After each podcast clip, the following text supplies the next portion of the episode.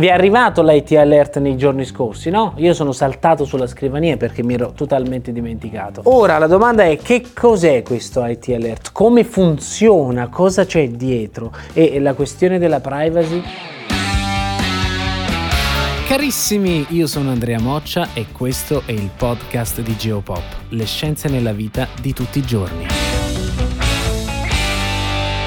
Negli ultimi giorni abbiamo ricevuto moltissime domande da, da, tutti voi su Instagram, sul nostro forum, sul sito geopop.it, nei commenti proprio sull'IT Alert. Per cui abbiamo deciso di fare un video ad hoc per rispondere a quelle più frequenti, cercando di far luce anche sulla questione sicurezza dei nostri dati e della nostra privacy. Eh, cerchiamo di capire meglio, perché poi quando si capisce meglio si sta anche più tranquilli.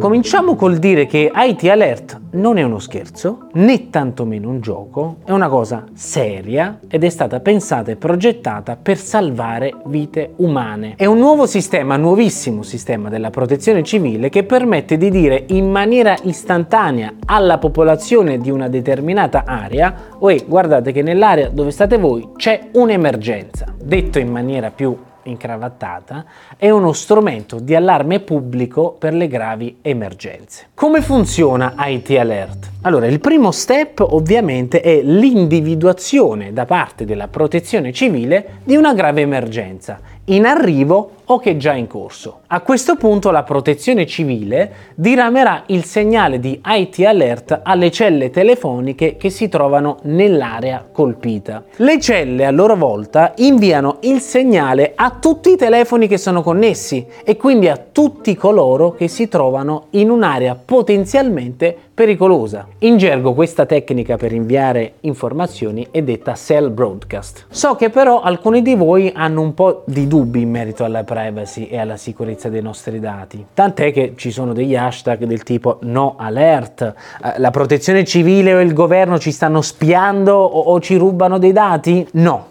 come vi dicevo, la protezione civile invia il segnale alla cella telefonica e questa in automatico lo manda a tutti i cellulari connessi in modo unidirezionale, senza ricevere quindi nessun tipo di dato di ritorno. Quindi la protezione civile non ha un elenco dei nostri numeri di cellulari e non decidono a chi mandarle e a chi no. Per esempio, se a Milano ci fosse un'emergenza e passasse di qui un turista giapponese, la notifica di IT Alert arriverebbe anche a lui. Comunque nel caso abbiate ancora dubbi, sappiate che si è espresso a favore anche il garante della privacy, proprio per certificare la correttezza del sistema. Poi il vantaggio del cell broadcast è che non è necessario iscriversi a nessun servizio, né tantomeno dobbiamo pagare o scaricare qualche app. Semplicemente se ci troviamo in un'area a rischio, la cella telefonica di quell'area a rischio manderà a tutte le persone in quella zona una notifica di allarme. Tra l'altro il cell broadcast funziona anche in casi di saturazione della banda o anche in caso di connessione limitata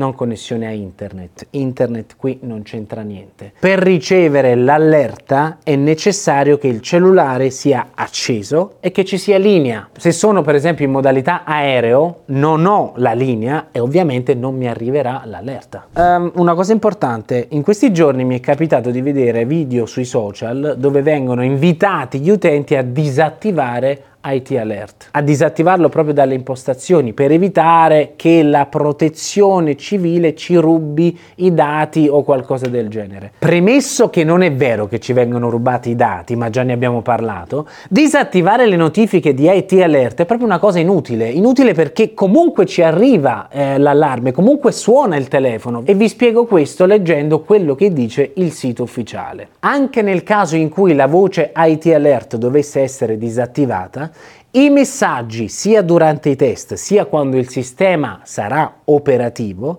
arriveranno ugualmente sui dispositivi poiché verrà utilizzato il livello massimo di azione per l'invio. Detto ciò, in quali casi riceveremo l'allarme? È ancora in fase di sperimentazione, ma quando sarà operativo dovremmo ricevere la sirena in questi casi. Maremoto generato da un sisma, quindi un maremoto generato da un terremoto Collasso di una grande diga, attività vulcanica legata al Vesuvio, Campi Flegrei, Vulcano e Stromboli, incidenti nucleari o situazioni di emergenza radiologica, incidenti rilevanti in stabilimenti e precipitazioni intense. Comunque sul sito della protezione civile it-alert.it